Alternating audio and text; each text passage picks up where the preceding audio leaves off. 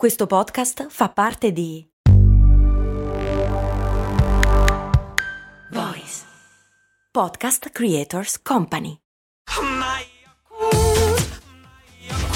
Se a volte ti senti così, ti serve la formula dell'equilibrio. Yakult Balance, 20 miliardi di probiotici LCS più la vitamina D per ossa e muscoli. Puntata un po' bizzarra questa, nel senso che più che risolvere dubbi ne aumentiamo. E adesso vi spiego. Intanto grazie a Lorenzo che mi chiede: esiste un centro di cura di creatori di sigle di cose molto umane ossessivo-compulsivi? Perché ne ha fatta un'altra.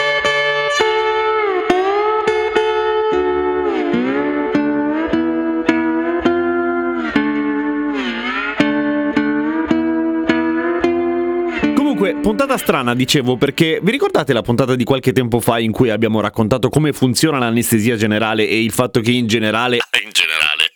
Il cervello è molto vicino all'essere spento per cui non si sogna. Beh, mi avete scritto in due dicendomi più o meno la stessa cosa. Ad esempio, la panierina su Instagram, su Radio Caster mi ha scritto "Io comunque sono arci sicura di aver sognato. Mi ricordo distintamente che ero in ansia per il lavoro perché mi sarei dovuta assentare per settimane e al risveglio in sala operatoria avevo sognato quei brutti ceffi. Forse mentre smaltivo le medicine ho sopperito con del sonno normale? Bah, comunque grazie sempre e per sempre per le cose che ci fai scoprire. Ehi, questa parte non avrei dovuto leggerla però. Ehi, grazie. Non l'hai fatto? Che caso? Boh, ah, eh, non avrei dovuto E leggerla. Giulia invece che mi scrive Io ho sognato durante l'ultimo intervento Ho sognato che sentivo che mi tagliavano col bisturi E non riuscivo a svegliarmi per dirlo E quindi? Tutte balle? Sì e no Non quello che hanno scritto loro intendo Quello che abbiamo detto l'altra volta nella puntata Nel senso È molto probabile che Come effettivamente ipotizzava la panierina È che l'anestesia generale a livello neurologico Non funziona come un interruttore on-off Ok? O meglio Funziona come un interruttore off all'inizio praticamente immediato Nel senso che nel giro di pochi secondi